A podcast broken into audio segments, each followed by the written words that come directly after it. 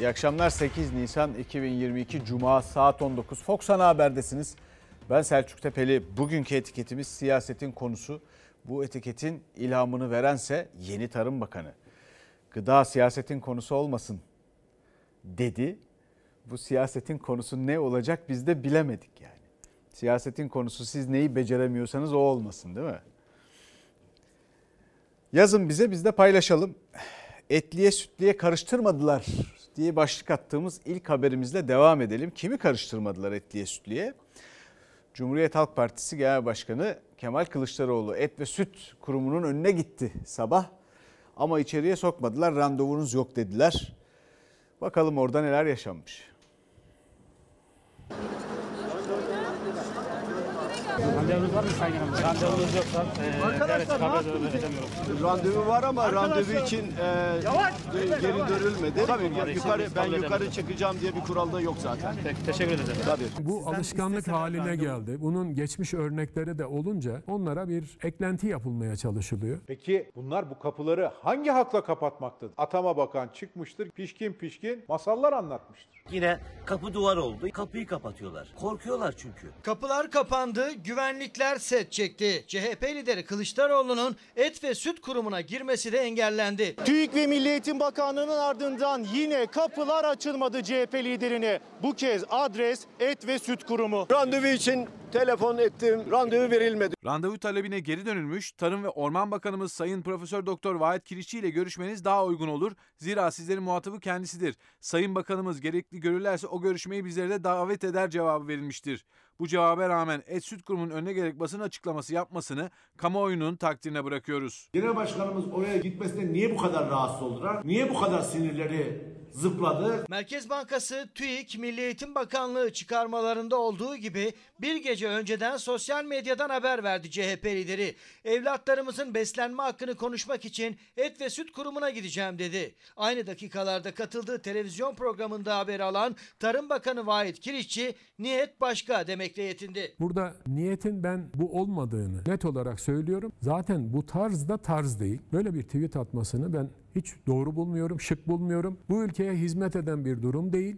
Mahkeme kadıya mülk değil, et balık kurumu size mülk değil. İçeriye almadığınız Cumhuriyet Halk Partisi'nin genel başkanı değil sadece. Halkı almadınız. O halk adına oraya geldi. Çünkü siz halkı sevmiyorsunuz. Et ve Süt Kurumu önünde Kılıçdaroğlu gelmeden dakikalar önce başladı hareketlilik. Özel güvenlikler her yerdeydi. TÜİK gibi demir kapılar çekilmemiş, Milli Eğitim Bakanlığı'ndaki gibi kapı zincirlenmemişti. Ama kapıya kadar dahi gidemedi. Kurum araç giriş noktasında özel güvenlik karşıladı CHP liderini. Randevunuz var mı Sayın Hanım? Randevunuz yoksa e, devlet kabul edemiyorum. İçeri alınmayan Kılıçdaroğlu kurum önünde yaptı açıklamasını. CHP'den de tepki sesleri gecikmedi. Kendileri sarayda ete, süte, manda yoğurduna o kadar doymuş ki sanıyorlar ki millet de bunları yiyor. Millet bunları yemediği için Kemal Kılıçdaroğlu oraya geldi. Siz de kapıyı kapattınız. Biz de bunu tarihe not düştük. 15 TL'ye satılan sütü mü gizliyorsunuz? 140 TL'ye satılan eti mi gizliyorsunuz? İşte bizim etiketimize ilham veren başlık ve o haber. Şimdi sıradaki haber. Gıda siyasetin konusu değilse çünkü Tarım Bakanı öyle dedi. Gıda siyasetin konusu olmasın, siyasete konu edilmesin dedi. Böyle eleştiriyle karşılaşmak istemedikleri ve gerçekten fiyaskoyla sonuçlanmış bir prosedürün bir sürecin sonunda hangi bakanlıksa veya hangi ilgili yetkili neyse sonunda hep böyle bir şey söylüyor. Bu siyasetin konusu olmasın. Merkez Bankası siyasetin konusu olmasın. 128 milyar dolar siyasetin konusu olmasın. Gıda siyasetin konusu olmasın. Siyasetin konusu ne olacak ya? Tarım Bakanı'na soruyoruz buradan biz de. Bu başlığın üstüne soruyoruz. Siyasetin konusu nedir? Ne verelim efendilere? Ne verelim? Bize bir söylesinler bakalım siyasetin konusu neymiş bir, liste halinde. Görelim neymiş acaba? Benim yaptığım çağrı bu ülkede hiçbir çocuğun yatağa aç girmemesi içindir. Açta açıkta kimsemiz yok. Herkesin karnı çok şükür tok. Gıda konusu böyle siyasete malzeme edilebilecek bir konu asla değil. Tarım Bakanlığı'nın dünyadan haberi yok. Türkiye gerçeklerinden bir haberi yok. Kılıçdaroğlu çocuklar yatağa aç giriyor, vatandaş et alamıyor. Ülkede açlık var çıkışıyla et ve süt kurumu önündeydi. Tarım Bakanı Vahit Kirişçi ise aç yok, herkesin karnı tok dedi. Kılıçdaroğlu'nu gıda üzerinden siyaset yapmakla suçladı. Sayın Bakan siyasetin ne olduğunu bilmiyor. Çiftçi destek görmezse sağlıklı üretim yapamaz. Çiftçinin saray hükümetinden 211 milyar Türk lirası alacağı var. 211 milyar lira gasp edilmiştir. Beşli çeteye tahsis edilmiştir. Bu ülkenin çocukları da dahil 7'den 77'ye herkesi doyuran bir tarım sektörü var. Şu 20 yıllık iktidarımız döneminde bir kıtlıkla, bir yoklukla hiç karşılaşmadı. Yoksulluk yok demek, açlık yok demek iyi bir temenni. Açlık var arkadaşlar. Sofralar böyle. 5 milyon mülteci var. Şimdi bu 5 milyon mültecinin biz açız dediğini veya bağırdığını duydunuz mu? Onlar da bir şekilde bu ülkenin ürettikleriyle besleniyorlar. Bakan Kirişçi mültecilerden bahsetti. 20 yıllık AK Parti iktidarını anlattı ama siyaset yapmakla eleştirdi Kılıçdaroğlu'nu. CHP liderinin yanında derin yoksulluk ağı kurucusu Hacer Fokgo da vardı. Çocukların gelişimi üzerinden açlığa o da dikkat çekti. Türkiye'de yoksullukla değil artık açlıkla mücadele ediyoruz. Kızların %85'inin %68 de erkek çocuğun kansız olduğu ortaya çıktı. Güneydoğu'da, Doğu Anadolu bölgesinde çocukların %5'i bodur. Yetersiz beslenme. Kronik açlık demek. Saraya ve sarayın yetkililerine çağrı yapıyorum. Beşli çeteye verilen imkanların, dolarların en azından binde birini bu ülkenin yoksul aileleri için harcasalar emin olun hiçbir çocuk yatağa girmez. Burada kalkıp da çocukların aç yatağa girdiğini, ilgili kurumlara gelip ziyarette bulunmak istediklerini söylüyor olmaları bu toplumun ben takdirlerine bırakıyorum. İktidarın bir bakanı bir siyasi olarak kurdu bu cümleleri Bakan Kirişçi. Hatta Cumhurbaşkanı'nın talimatıyla Ramazan süresince Et Süt Kurumu ve Tarım Kredi Marketlerinde ette indirim haberi de verdi. Kıyma 100 liraya dayandı. Hangi asgari ücretli veya geliri olmayan bir aile kıyma alabilecek? Ramazan ayı boyunca market ortalamalarının %15-20 altında Et Süt Kurumu'nun 18 satış mağazasında, tarım kredi marketlerinin 150'sinde et satışlarımız başlamış durumda. Ben karşı apartmanda oturuyorum. Her gün insanlar 7-7.30'da gelip çift kuyruk oluyor. Bugün Kılıçdaroğlu gelecek yayın yapacaksınız diye et arabaların biri gidiyor biri geliyor. Yok öyle bir şey. Bugüne şovu diyelim. Bu kadar vicdansızlar. Şimdi bu açıklamaları görüyorsunuz. Açıklamalar ve cümleler uzadıkça bakanların yaptıkları açıklamalar konuya da tam hakim olmadıklarından bir takım sorunlar oluşuyor. Çünkü hatırlıyorsunuz McMcConnell diye birinden bahsetmiştim. Amerika'nın Merkez Bankası'nın başkan yardımcılarından ölçüsüz abartılı ciddiyetten uzak bir takım açıklamalar, konuşmalar ekonomiyle ilgili sıkıntılar olduğunda bundan çıkışı kolaylaştırmaz. Tam tersine insanlarla sorunu paylaşmanız lazım diyordu. Paylaşıyorlar mı? Hayır. Tam tersine ne yapıyorlar? Bakın abartı nerede? Şimdi onu göstereceğim. Diyor ki bakan 5 milyon mültecinin biz açız dediğini bağırdığını duydunuz mu? Söylediği şeye bakın. Bunu hangi tarafından ele alacağız? Bir kere konunun tarımla ilgisi yok. İkincisi zaten bu ülkede bu insanlar şu ya da bu nedenle sığındılar bu ülkeye. Kontrolsüz. Pek çoğu yasa dışı. Sadece Suriye'den değil. Yani ülkeye gelen giden belli değil zaten. Onu da ayrıca konuşmak lazım. Bir yandan da insanların çok daha ucuza çalıştıkları, kayıtsız çalıştıkları için, emekleri sömürüldüğü için bu ülkenin 100 seneden beri bu ülkenin çalışanlarının edindiği hakları çiğneyerek bedavaya işte bir takım işlere giriyorlar. İnsanlar zaten kızıyor.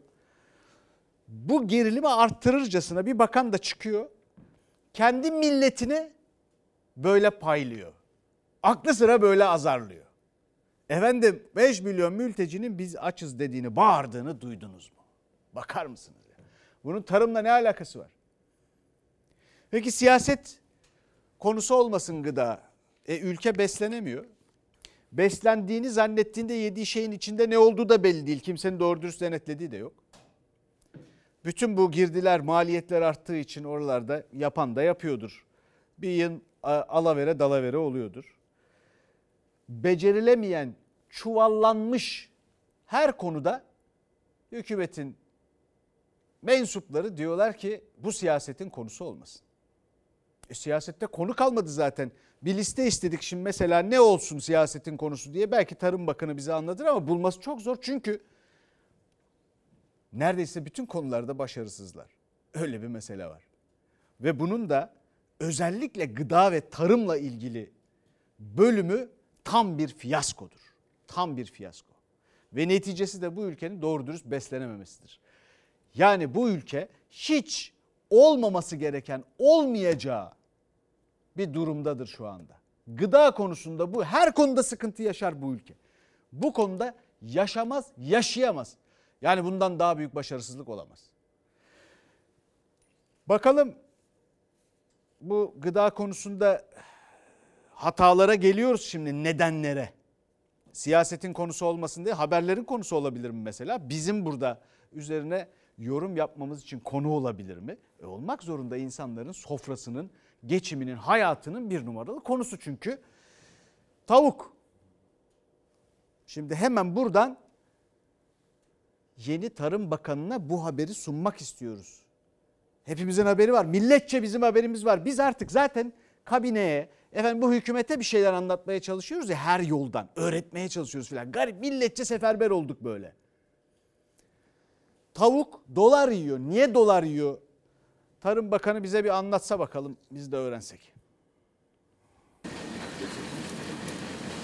Tavuk ucuzken e, bu hafta içinde 3 kere tavuğa zam geldi. Oruç kurtardı artık akşama kadar bir öğünle kurtarmanın derdini yaşıyorlar. Her hafta iki kez fiyat değiştirmeye başladık. Bu hafta üç kez oldu. Fiyatları ezbere dahi bilmiyorum kendi tezgahımda. Şaban rahmetli Kemal Sun'un filmi geçiyordu ekmeğini sürüp ağzına koyuyordu. Biz de bir müddet öyle idare edeceğiz. Yapacak bir şey yok. Kırmızı etten zaten kaçıyordu dar gelirli. Beyaz ette de dolara bağlı yem maliyeti sofraları vurdu. Bir hafta içinde 3 kez zamlandı tavuk. 1 lira 2 lira derken hafta başından bu yana ürün çeşidine göre 4 ila 5 lira pahalandı. Beyaz etin bile mutfağa girişi haftada 1'e düştü. Bir şekilde çocuk seviyor işte onu alacağız. Haftada bir kez falan giriyor eve. Tavuk da haftada bir evet, kez. Evet alamıyoruz. Asgari ücret kesinlikle yetmiyor. Kiracıyız bir de zaten. Ne desek boş. Röportaj için de olsa sizi tezgaha yanaştırmaya çalışıyorum ama o kadar mı uzaksınız artık tezgahlardan? Yani artık bir şey alamıyoruz biliyorsunuz zaten. Şöyle bir yanaşalım. Yanaşamıyoruz tabii sadece bakıp geçiyoruz yani alamıyoruz. Artık tavuğu da alamıyoruz maalesef. Bilmiyorum artık böyle nasıl olacak. Gerekçe diyorlar ki stoklarda tavuk yok. Tavuk yurt dışına gidiyor falan. Gerekçeleri de oymuş ama tam bilgisini bilmiyoruz yani. En çok hangisi gidiyor?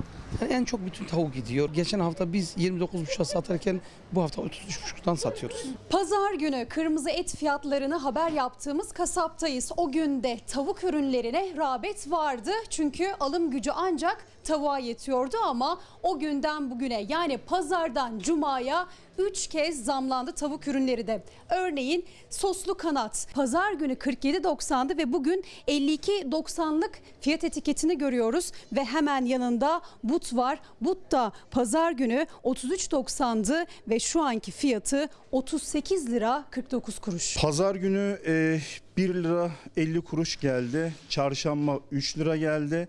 E, bugün itibariyle e, 1 lira 40 kuruş geldi. Talep ettiklerimiz de artık gelmiyor. Hem fiyat yükseliyor hem taleplerimize karşılık bulamıyoruz. Çok enteresan şu an bir hal aldı bu iş. Maliyetler arttı, üretim azaldı ama dar gelirlinin de talebi artınca fiyatlarda gün aşırı yükselmeye başladı. Piyasada tavuk bulmak da güçleşti kasaplara. Gerekçe ne? E, gerekçe yem yemden dolayı diyorlar. 100 binlik kümeslere e, 20-30 bin hayvan atmaya başlamışlar. En çok tavuk ürünlerinden hangisi gidiyor? Tavuk köfte soruyorlar. Tavuk köfte uygun olduğu için e, onu genellikle soruyorlar. Birçok kez de yok satıyoruz zaten. Ne kadar kilosu tavuk köfte? Şu an 40 lira. E, kırmızı etten yapılmış köftenin kilosu ne? 130 lira. Ne alacaksınız peki? Biz köfte alacağız, ne alacağız? 40 lira kilosu. 40 lira. O kadar da söyleme sen de. Ne alacaksın? Ben ne bileyim ne ucuzsa onu alacağım. Şu köfteler nasıl? 80 yaşındaki Zührü Albayrak'ta kasapta bir sandalyeye çöktü. Memleketinde üreticiyken bolluk içinde yaşadığı o günlerden bugünlere ucuz ete muhtaç hale gelmesine üzgündü. Evde vardı canımız keserse keser yerdik doluydu.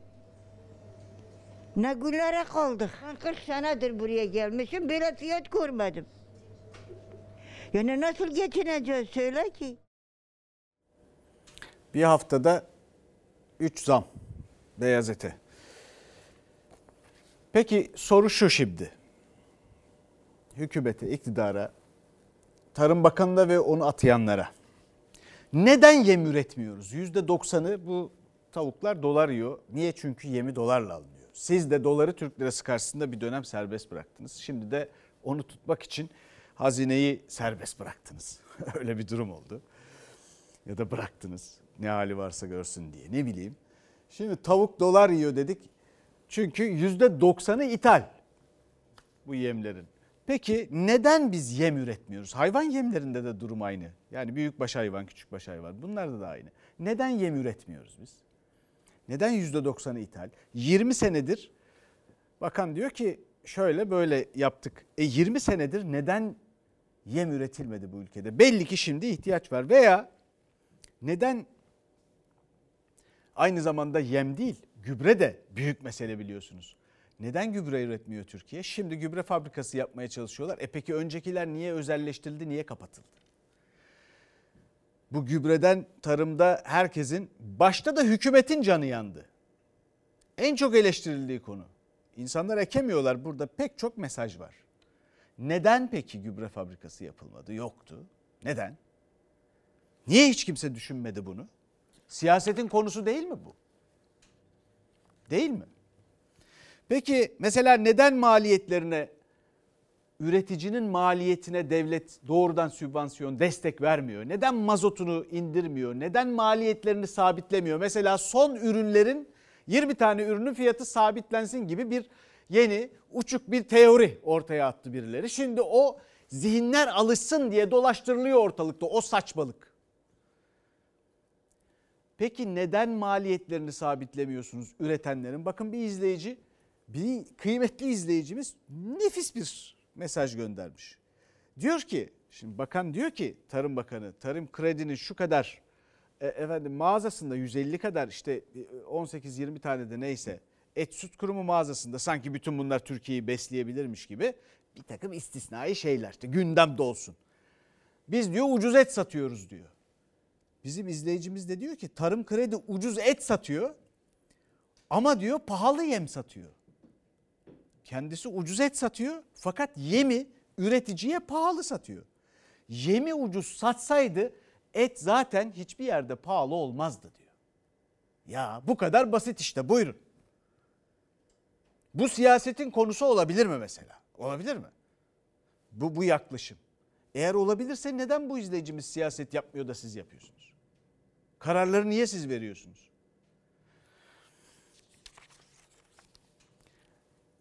Efendim bakan yar, bakan yardımcıları da Tarım Bakanlığı'nda yardımcılar kovuldu ama neden kovulduklarını da e, işte anlayacağız inşallah. Devlet Denetleme Kur, e, teşki, Kurulu muydu arkadaşlar o? E, kurumu. Bu konularla ilgili bir denetim faaliyetine giriştiler. Ama ondan sonra kovuldu dört bakan yardımcısı ama rapor yok ortada. Peki bu bakan yardımcıları çok da başarılıydı Tarım Bakanlığı. Düne kadar öyle demiyor muydu herkes bunlar bu taraftan yani iktidar tarafından. İyi de bakan yardımcıları neden kovuldu? Tarım ve Orman Bakanı Bekir Pakdemirli görevden affını istemişti. Şimdi de dün gece 4 bakan yardımcısının 4'ü de görevden alındı. Bu bakan yardımcıları çift maaşlıydı. Aylık toplam gelirleri 59.553 liraydı. 20 yıllık AK Parti iktidarında ilk kez Tarım ve Orman Bakanlığı'nda Cumhurbaşkanı'nın bizzat talimatıyla Devlet Denetleme Kurulu'nun rüşvet, usulsüz ihale soruşturması başlattığı iddialarının ardından geldi haber. 4 bakan yardımcısı da görevden alındı. CHP'li Deniz Yavuz Yılmaz çift maaşlı olduklarını açıkladı. Bakan yardımcılığı aylık maaşları 39.537 liraydı. Yüksek Komiserler Kurulu'ndan da aylık 20 bin 16 lira ücret alıyorlardı. Yüksek Komiserler Kurulu at yarışları ve müşterek bahisleri düzenleyen Safkan İngiliz ve Arap adlarının soy kütüklerini inceleyen bir kurul. Bu bakan yardımcılarının bu kurulda ne işi vardı? Görevden alınan bakan yardımcılarından biriyle ilgili CHP'li Ayhan Barut da meclise soru önergesi vermişti aylar önce. 2021 yılında Uruguay'dan gelen canlı hayvanların limanda bekletilmesi, gemiden indirilmesi için rüşvet istendiği iddiasıyla. Gemide limana yanaştığında limana indirilmiyordu bu canlı hayvanlar. Covid vesaire bir takım gerekçeler öne sürülüyordu. Araya aracıların girerek rüşvetten söz ediliyordu. Bu rüşvet karşılığında indirildiği güçlü bir iddiaydı. Biz işte meclis gündemine taşıdık. odağında kim vardı? Ee, bakan yardımcısı Pek çok soru işareti ve iddia arasında Tarım ve Orman Bakanlığı'nda 4 bakan yardımcısının 4'ü de gece yarısı kararnamesiyle görevden alındı. Yerine gelen isimlerse tartışmaları bitirecek gibi görünmüyor. Yeni Tarım Bakan Yardımcısı Ebu Bekir gizli gider. Hiç de gizli gitmemiş. Oldukça aleni gitmiş. İyi Partili Metin Ergun yeni Tarım Bakan Yardımcısı Ebu Bekir Gizligider'in FETÖ elebaşı ile fotoğraf karesini paylaştı. Gizli Gider imasıyla başka dikkat çeken paylaşımlar da oldu. Süleyman Soylu'nun danışmanı Masar Yıldırım Han manidar cümleler kurdu. Soylu'nun kuzeni Sadık Soylu da o paylaşıma destek verdi. Sonra her ikisi de o mesajları hesaplarından sildi. İnandığımız davada hiç gizli gider olmadık. Hep açık gittik. Hiç tesadüfen de olsa FETÖ'nün yanına düşmedik. Lütfen aldanışlara son verin. CHP'dense yeni atamalara bir de liyakat eleştirisi geldi. Veysel Tiryaki AK Partili Altındağ eski belediye başkanı. Ebu Bekir Gizli Gider AK Partili Nevşehir eski milletvekili. Bu liyakatsizlik Türkiye'deki tarım ve hayvancılığı bitirdiler. Hafıza ve muhafaza Arapça hıfz kökünden aynı kökten geliyor. Hafıza, muhafaza. Muhafazakar siyaset. Bizim iktidarımızın mensup olduğu e, kulvar. Tarım söz konusu olduğunda o kadar çabuk unutuyor ki bu ülke her şeyi. Kendileri de unutuyor. Unutturmak da istiyorlar zaten. Hay millet de unutmak istiyor. Onu da söyleyeyim. Öyle de bir garip durum var. Gerçekten çözmemiz gereken bir sürü şey var. Bu ülkenin elitleri dahil her şeyi unutmaya meyilliler. Unutarak bir yere varamıyoruz. Ama muhafaza ediyorlar mı? Ediliyor mu? Hiçbir şey. Tarımı bırakın muhafaza etmeyi, geliştirmeyi bırakın muhafaza bile edilmedi. Geri gidiyor. Tarımımız geri gidiyor bizim. Bulgaristan kadar alanı kaybettik. Çiftçimizin yarısı bıraktı. Onların yerine çiftçiliği, tarımı köylülükten kurtaracaklardı. Böyle gerçekten utanç verici bir planları vardı anladığım kadarıyla. Köylüleri tarlalardan sürmeye çalıştılar, ettiler. Yerlerine gelenler sadece ya acemilik yaptılar, memleketin kaynaklarını israf ettiler ya da kimisi de dolandırıcılık yaptı. O kredileri batırdılar, ettiler. Şimdi neredeler? Bütün bu meseleler dertler süre yetmez anlatmaya ama şimdi iki değerli yurttaşımızın anlattıklarını dikkatle dinleyin. 25 lira Doğalgaz faturam benim 285 lira geldi. Hiç yapmadım. Büyük oğlum Sidney'de okudu. iş bulamadı. Dediler. Yüzüme dediler ki AK Parti'ye kayıt yaptır. Oğlum işbaşı yapsın. Yüzüme söylendi. Çocuğum benim panik hastası. İki oğlunu tek başına yetiştiren, yetmeye çalışan bir anne. Göz pınarları dolu çıktı Meral Akşener'in karşısına. Emeklilik, hayat pahalılığının zorladığı göç, işsiz iki oğul torpil dayatması, 3600 mağduriyeti. Türkiye'nin konuştuğu her sıkıntının tek bedende vücut bulmuş haliydi. Emekliyim. 4200 lira maaş alıyorum. Burası ucuz diye buraya taşındım. Benim evim var evime kira veriyorum. Resim çektirdim. Teyze söyle resim çektirdim. Uzaklaştırsın. Neyse söyle kibarca söyle resim çektirdim. Emekliyim diye. Ben şefken kısımlarım size O parayı da vermiyor bana. Oğlum mobilyacı, sigortasız çalışıyor. İki ay, iki ay sonra Suriye'de getiriyorlar. O da işsiz. 25 lira. Doğalgaz faturam benim 285 lira geldi. Hiç yapmadım ben. Bir nefeste sıralanan sıkıntıları Akşener hem dinledi hem de sosyal medya hesabından iki evladının bugün işsiz kalışını çaresizce izleyen bir kardeşimi dinledim. Hala sırıtarak masal anlatanlar buyurun izleyin notuyla paylaştı. Annenin iş için AK Parti üyeliği istendiği iddiası Akşener'i söyletti. Oğlum Sydney'de okudu bitirmen. Kaç dil biliyor benim oğlum. Bizi oraya almadılar. İçeriye almadılar. Onların yüzüme dediler ki AK Parti'ye kayıt yaptır. Oğlum işbaşı yapsın.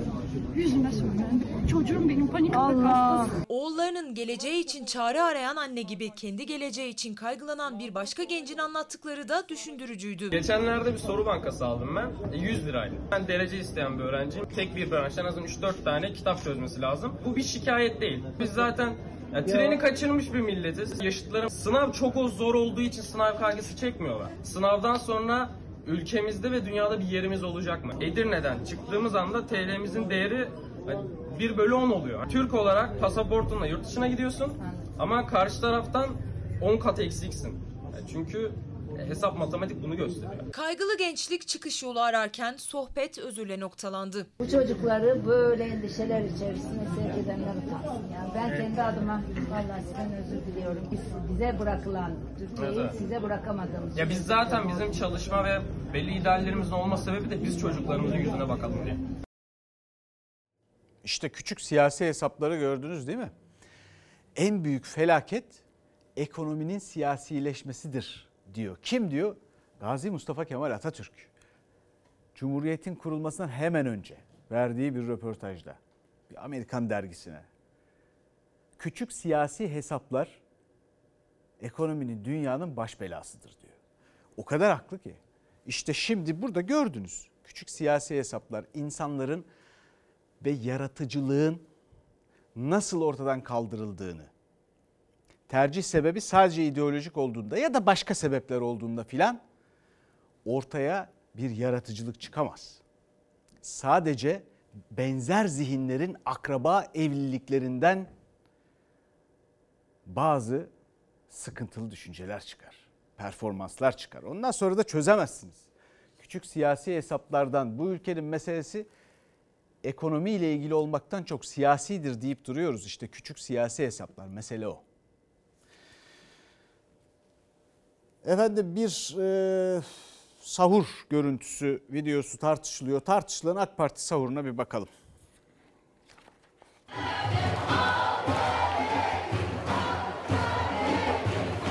Ağrı böyle coşku dolu bir sahur sofrası bugüne kadar görmedi. Birbirinden coşkulu ve güzel anlara şahitlik ettik. Millet bir kuru ekmeğe muhtaçken bir de bu yaptıklarını sıkılmadan sosyal medyadan paylaşırlar. 600-700 kişiyle sahur programı yaptık. Coşkulu bir sahur programıydı. Gençlerimiz eğlendi, kendi müzikleriyle coştular. AK Parti Gençlik Kolları Ağrı'da müzikli eğlenceli bir sahur programı düzenledi. Geniş katılımlı etkinliğe Gençlik Kolları Başkanı, İl Başkanı ve Ağrı Belediye Başkanı Savcı Sayan da katıldı. Sahur görüntüleri sosyal medyada paylaşılınca bir anda tepkilerin odağına oturdu. AK Parti içinden de ses yükseldi.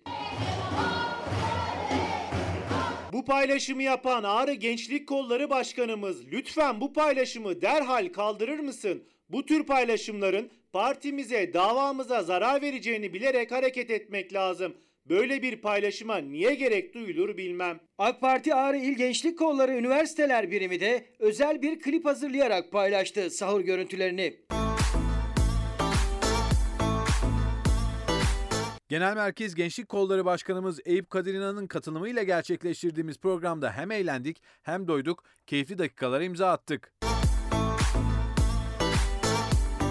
Hem içeriden hem dışarıdan gelen tepkiler üzerine şarkılı türkülü sahur görüntüleri AK Parti'nin resmi sosyal medya hesaplarından kaldırıldı. Ağrı Belediye Başkanı Savcı Sayansa 700 kişi için kesilen 21 bin liralık faturayı paylaşarak renkli organizasyonun maliyeti üzerinden savunmaya geçti. Faturadaki kahvaltı bedelinin rakamla 21 bin lira, yazıyla 20 bin lira detayı da dikkat çekti. Kahvaltının maliyeti 21 bin lira. Bir kahvaltı maliyeti üzerinden bize yüklenmeye çalışıyorsunuz? Genel başkanları millete sabırla koruk helva olur derken öldürdükleri ekonominin helvasını sazlı sözlü sahurlarda afiyetle yerler. Eskiler sabırla koruk helva olur derler. Biz de milletimizle birlikte sabredecek, neticeye ulaşacağız. Erdoğan vatandaşa sabır telkin ederken AK Parti Genel Merkezi'nden sadece 9 gün önce Mehmet Özhaseki imzasıyla 805 AK Partili belediyeye gönderilen Ramazan genelgesinde de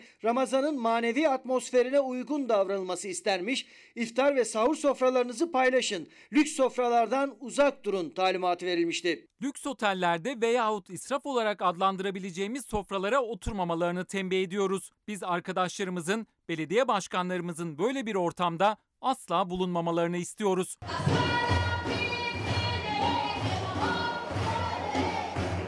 AK Parti Genel Başkanı Cumhurbaşkanlığı koltuğuna oturup milletin kesesinden sarayında eski AK Partili vekillere, partisinin küskünlerine öğlen Anadolu aşı, Antep usulü kuru dolma, kereviz salata, talaş böreği, kuzu incik kızartması, bademli basmati pilav, tayinli profiterol ikram ederse AK Parti'nin gençlik kolları başkanları da yine milletin kesesinden sazlı, sözlü, çalgılı, çengili sahurlar yapar. Muhalefetin lüks ve şatafat eleştirileri arasında AK Parti Gençlik Kolları'nın organize ettiği renkli sahur programı siyasetin Ramazan gündemine böyle oturdu.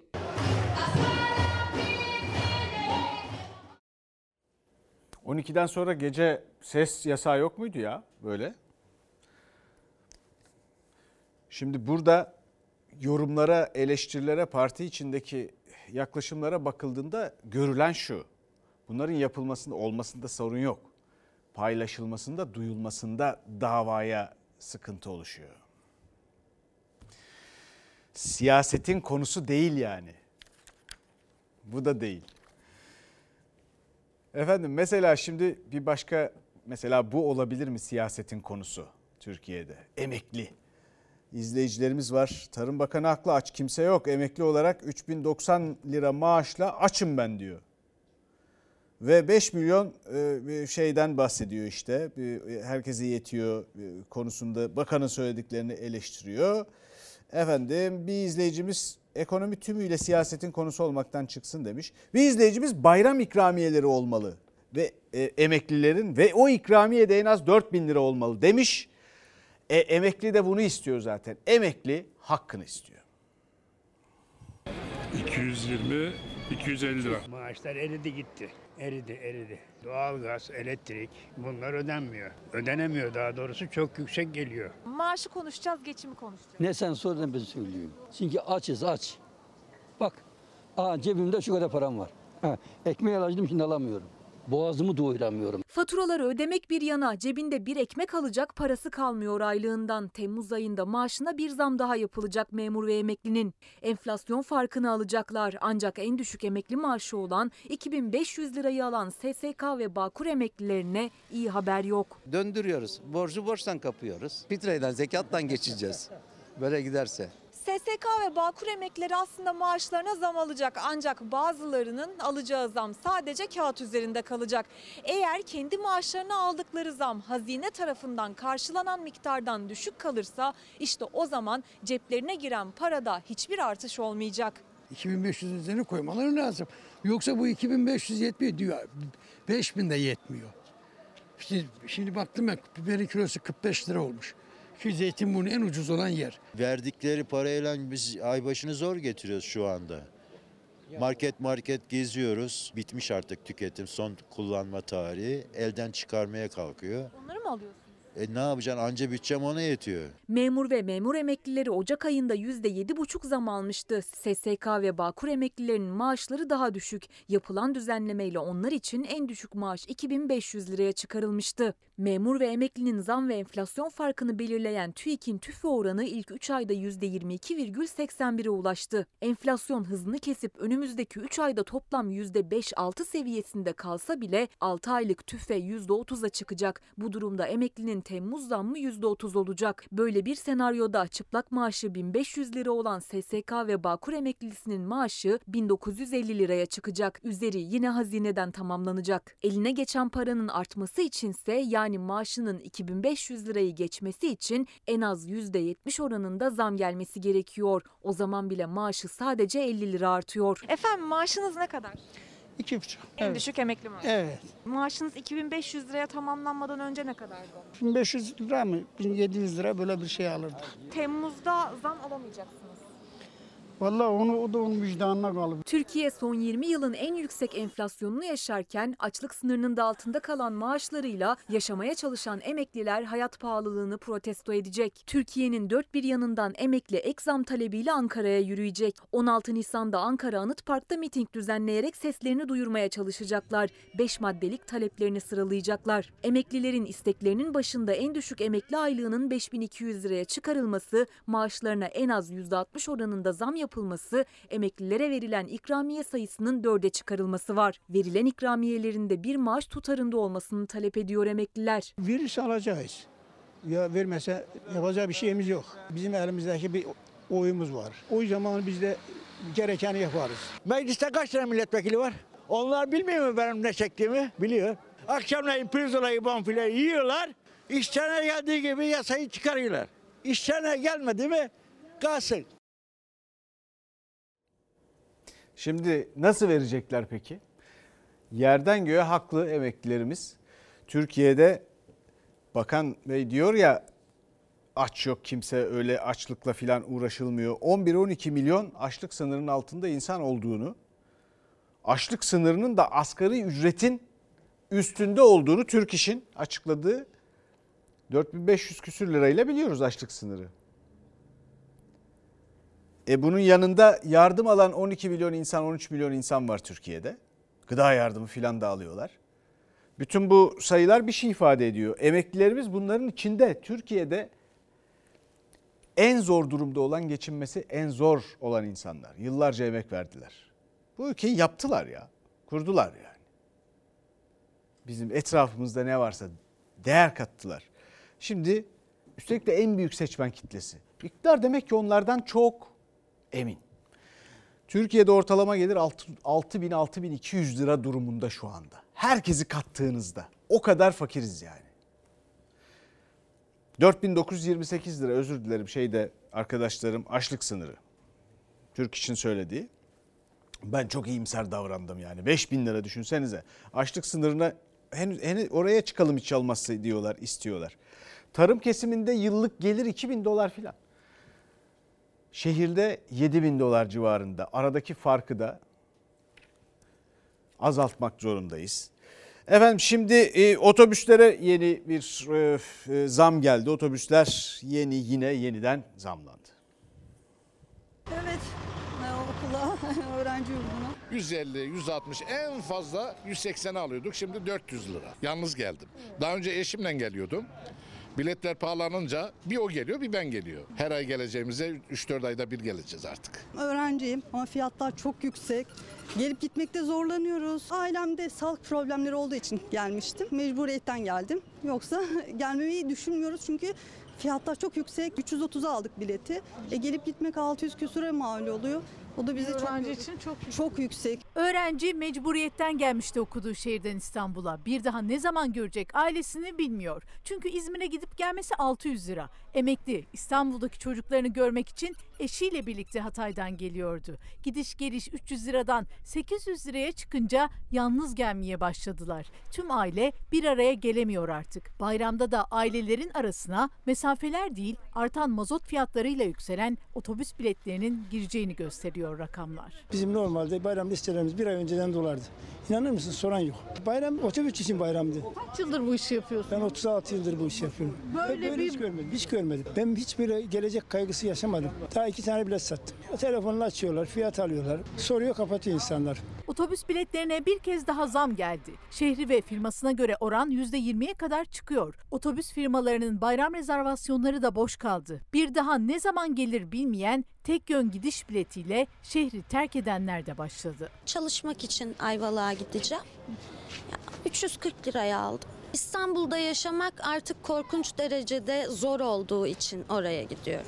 Burada yaşıyordunuz ama buradaki evi kapattınız. Evet kapattım. Zaten dönecek olsa sadece yol masrafı 700 lirayı bulacak. Geldiği fiyatı bulamayan da var. 5 ay önce geldim. Gelirken ne kadar almıştınız? O zaman herhalde 280 bir şey öyle bir şeydi. Şimdi 400'e dönüyorsun. Şimdi 400'e dönüyoruz ne yapacağız? 4 kişilik bir ailenin Antalya'ya tatile gidiş dönüş masrafı 2800 lira. İstanbul Esenler'deki otogarda yolcudan daha çok eşya var bugünlerde. Otobüs bilet fiyatlarının artmasından sonra otogarlarda yolcudan çok eşya görülüyor. Şehirlere koli koli, çuval çuval eşya taşınıyor. Millet zaten kargo taşıyor bir şekilde yolunu bulmaya çalışıyor.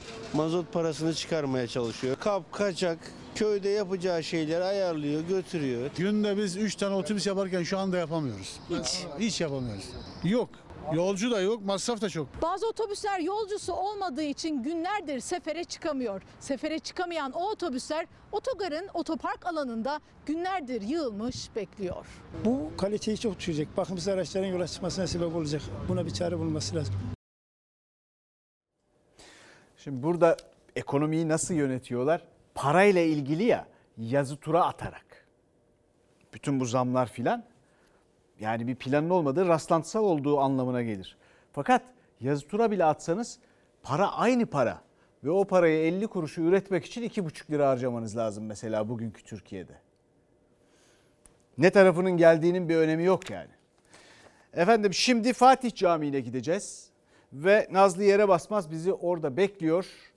Ezanı bekliyoruz biz de hep birlikte. Nazlı'ya gidelim şimdi. Merhaba Nazlı kolay gelsin. Nasılsın? Oralar nasıl? Yani iyi olmamak mümkün değil çünkü bir haftadır İstanbul'un en güzel yerlerinden sesleniyorum size. En güzel manzaraları bizzat yaşıyorum. Bugün de Fatih Camii'ndeyiz. Şöyle bir başlamak istiyorum Selçuk Tepeli. Napolyon ne demiş? Şimdi birçok izleyen para para para diyecektir ama Napolyon'a ait olduğuna inanılan bir başka söz var o da şu. Dünya bir devlet olsaydı başkenti İstanbul olurdu. Peki iki kıtaya sahip İstanbul'un fatihi kim? Fatih Sultan Mehmet. Peki biz bu Ramazan yayınlarında Fatih'in adını taşıyan semte, camiye gelmesek olur muydu? Olmazdı. O yüzden bugün Fatih Camii'ndeyiz. Fatih Sultan Mehmet'in İstanbul'un fethinden, fethinden sonra inşasına bizzat emrini verdiği cami burası. Ve inşaatı bittiğinden sonra da demiş ki Fatih Sultan Mehmet, memleket camileri içinde bu mabet vücuda nispetle bir baş gibidir. Gerçekten anlatırken bile heyecan verici. Şimdi de İstanbul'un en güzel tepesinden birinde gerçekten bir baş gibi, güzel bir yüz gibi uzanıyor Fatih Camii. Şöyle tarihi yarımadaya kuş bakışı bakarsanız üç caminin birbirini selamladığını da görebilirsiniz. Öyle ki en uçtan Ayasofya Sultanahmet'i, Sultanahmet Fatih Camii'ni selamlıyor. Tabi bu günümüze gelen hali ilk hali değil. İstanbul ne yazık ki miladi takvimle 1766'da tam da Kurban Bayramı'nın 3. gününde çok büyük bir deprem yaşadı ve Fatih Camii'nin kubbesiyle minaresinde şerefilerinin üst kısmı yıkıldı. O yüzden yıllar yıllar sonra Fatih Cami tadilattan geçti ve bugünkü halini aldı. Bugüne kadar uzadı. Şimdi anlamı büyük olunca, değeri bu kadar büyük olunca önündeki kalabalık, içindeki cemaat de hiç eksik olmuyor Fatih Camii'nin. Dün hatırlarsınız Eminönü'nde yeni camideydik. İstanbul'un en kalabalık meydanlarından biri. Haliyle çok kalabalık bir cami. Vakit namazlarında 1500, cuma namazlarında 7000, 8000 kişiyi buluyor cemaat. Fatih Camii'nde ise 10 bin kişi aynı anda yan yana saf tutuyor. Cumaları olduğu gibi özel günlerde de çok geniş bir bahçesi vardır. Kimi zamanlarda kalabalık bu bahçeye kadar taşar. Bu Ramazan'da, Ramazanlarda, mübarek günlerde de kalabalık olur. Bugün de örtülerini serip bahçesinde, geniş bahçesinde iftarını açmak için gelenler var. Hatta içeride hocalarımızdan aldığımız bilgiye göre kumanyalarıyla içeriye girip bir yudum su, bir hurma yedikten sonra akşam namazını kılanlar oluyor ki bu güzel caminin havasını solusun diye. Şimdi Fatih Camii baş müezzini Recep Yasa'nın sesinden ezanı şerifle iftarı karşılıyoruz.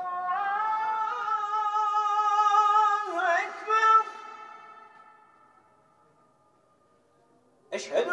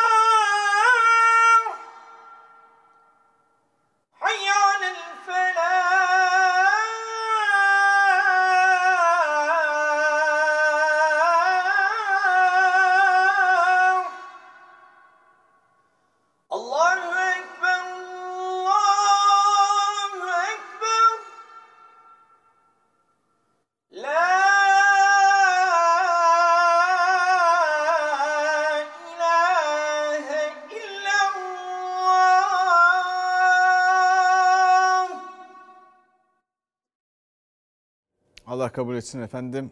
Afiyet olsun.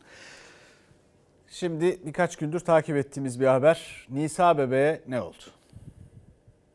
Kızımla tanıştırmak isterim. Nasıl yakıştı, nasıl yakıştı anneciğim. Anneciğim çok güzel oldu baksana.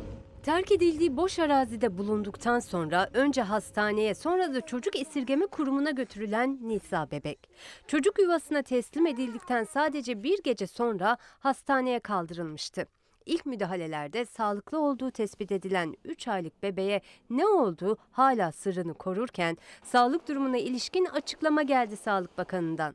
Fahrettin Koca kısa bir sosyal medya paylaşımıyla durumu ciddiyetini koruyor dedi. Nisa bebeğin beyin fonksiyonları beyin ölümü açısından araştırıldığında beyin ölümü tespit edilmemiştir. Genel durumu ciddi olup yakın takip ve tedavisi devam etmektedir. Nisa bebeğimize Allah'tan şifa diliyoruz.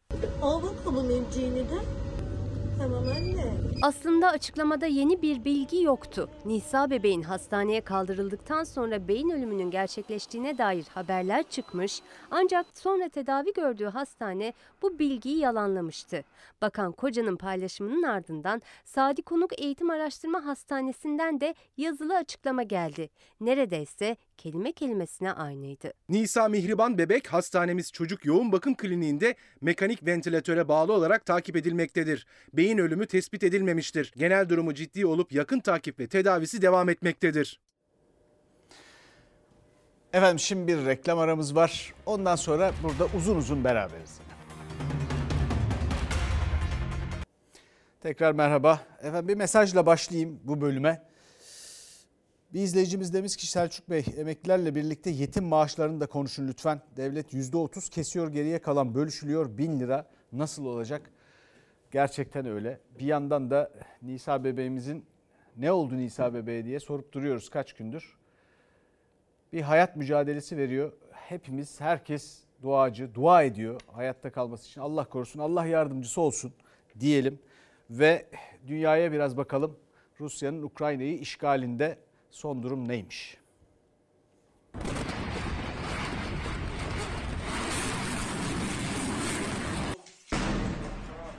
Rus saldırısından kaçmak isteyen binlerce kişinin toplandığı tren istasyonu füzelerle vuruldu.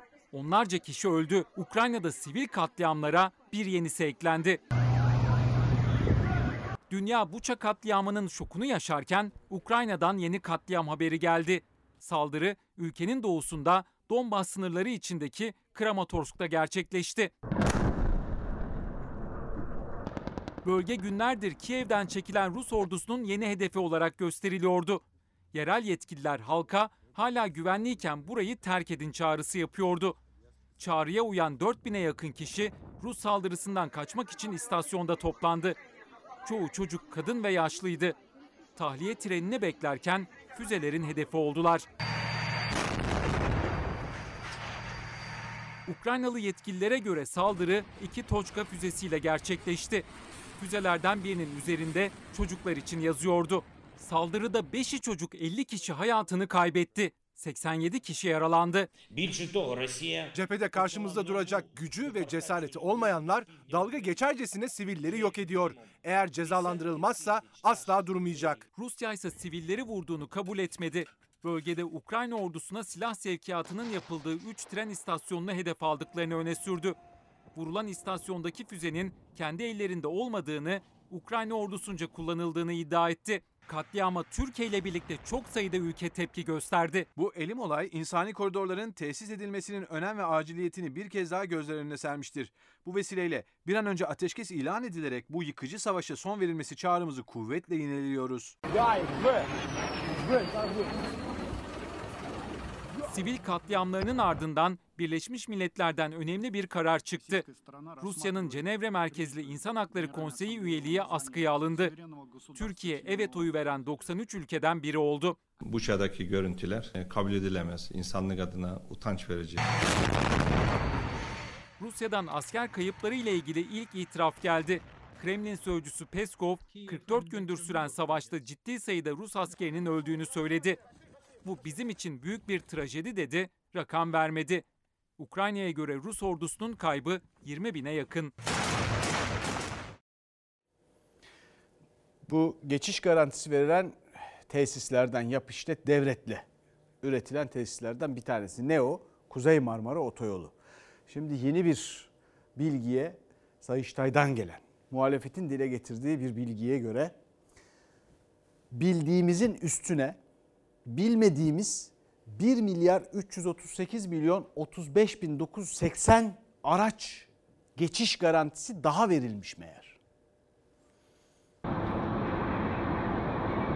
Yavuz Sultan Selim Köprüsü 2027 yılında süresi bitiyor. Teslim edip gidecekler. Karayolları Genel Müdürlüğü 2019 yılı Sayıştay Denetim Taslak raporundan çıkarılan yayınlanan raporda sansürlenen bulguya göre Kuzey Marmara Otoyolu'nda görevli şirkete garanti edilen araç sayılarının artırıldığını tespit ettik. Yavuz Sultan Selim Köprüsü'nün devlete geçme tarihi tartışmaya açılmıştı. Şimdi de üzerinde yer aldığı Kuzey Marmara Otoyolu tartışılıyor. CHP'li Deniz Yavuz Yılmaz, Kuzey Marmara Otoyolu'nda garanti edilen araç sayısının sonradan arttırıldığını öne sürdü. Otoyolun 6 kısmında araç geçiş garanti sayısı 1 milyar 338 milyon daha fazla. CHP'li vekil iddiasına dayanak olarak Sayıştay'ın yayınladığı Karayolları Genel Müdürlüğü 2019 yılı taslak denetim raporunu gösterdi. Kuzey Marmara Otoyolu'ndaki Kınalı Oda Yeri kesimini yeniden belirlenen garanti araç sayıları Sayıştay'ın bulgusundaki tabloda belirtiliyor. Yeniden düzenlenen sözleşmede her bir çıkış noktasında geçiş için farklı garanti sayısı verildi. 29 Mayıs 2013'te temeli atılan Yavuz Sultan Selim Köprüsü ve devamındaki Kuzey Marmara Otoyolu için ihale şartlarına göre teslimat süresi 10 yıl 2 ay 20 gündü. Yani 19 Ağustos 2023 yılında devlete teslim edecekti işleten şirket. O sözleşme sonradan değişti. Ulaştırma Bakanı Adil Kara İsmailoğlu'nun itiraf gibi açıklamasıyla sürenin 2027 yılına uzadığı ortaya çıkmıştı. Sayıştay'ın taslak denetim raporuyla ortaya çıkan belgeyle de şirkete fazladan araç garantisi doğrulanmış oldu. Yavuz Sultan Selim Köprüsü 2027 yılında süresi bitiyor. Teslim edip gidecekler. Görevli şirkete garanti edilen araç sayısı fazladan tam olarak 1 milyar 338 milyon 35 bin 980 adet artırıldı. İddiaya göre Sayıştay'ın taslak raporu önce yayınlandı, ardındansa sansürlenerek kaldırıldı. Ancak ilk yayınlanan haliyle bile hazineden her bir geçiş noktası için günlük ortalama %40 daha fazla para çıkacak şirket için. CHP'li Deniz Yavuz Yılmaz'ın iddiasına göre hazine yap işlet devret modelindeki Kuzey Marmara Otoyolu'na gizlice yapılan arttırım bedelini ödemek zorunda bırakıldı. Üstelik ödeme garantilerindeki ücret tutarları Libor yani Londra'daki bankalar arası faiz oranına endekslendi.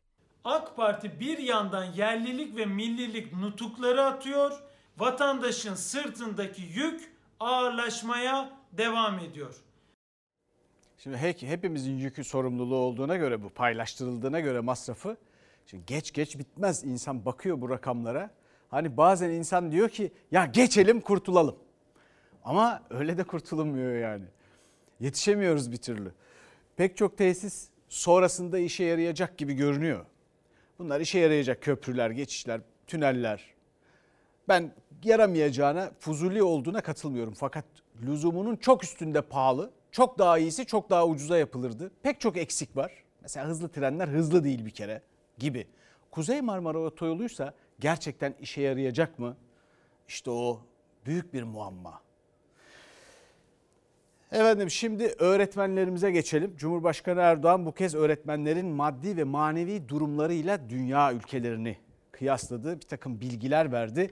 Fakat Eğitim İş Sendikası'nın araştırması başka şeyler söylüyor. Öğretmenlere göre de öyle değil.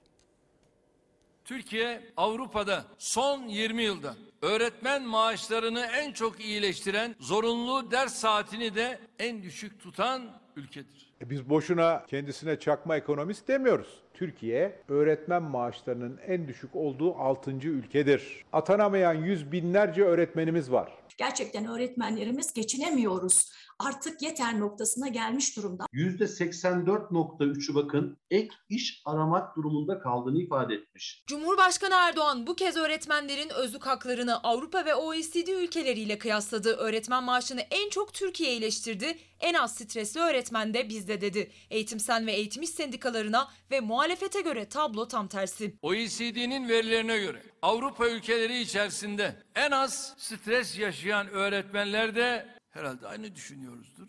Bizim öğretmenlerimizdir. Yalan bu. OECD ülkeler arasında 33 ülke arasında 27. sırada maaş bakımından Türkiye. Yani öğretmenler ilk işe başladığında aldığı ücret İsviçre'de aylık yine 4635 dolara geliyor. İspanya'da aylık 3594. Yunanistan 1720 e, dolar da aylık alıyor. Türkiye'ye geldiğimizde aylık 476 dolar alıyor öğretmenlerimiz. Euro hesabıyla da Fransa'da öğretmen maaşı 2442 euro yani bugünkü kurla 39 bin lira. Hollanda'da 3493 euro yine bugünkü kurla 55.890 lira. Türkiye'de ise 6630 lira. Öğretmenlerimizin %77.7'sinin ailesinin sağlık harcamalarını de karşılamakta zorlandığını, %90'ının kredi kartı borcunu ödemekte zorlandığını, %65'inin geçinmekte zorlandığını, ailesinden veya bir yakınından ekonomik anlamda destek almak zorunda olduğunu ifade ettiğini görüyoruz. Eğitim İş Sendikası'nın son araştırmasından rakamlar öğretmenlerin %72'si maaşım yaşam standartlarımı karşılamıyor derken %64'ü de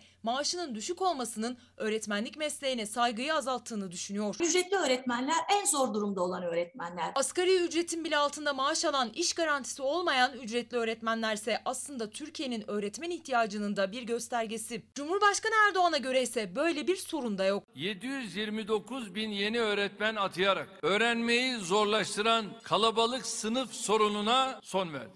İl gezilerinden birinde bir ilkokul öğretmeninin birinci sınıfına gittim. Sınıfta 48 öğrenci var dedi.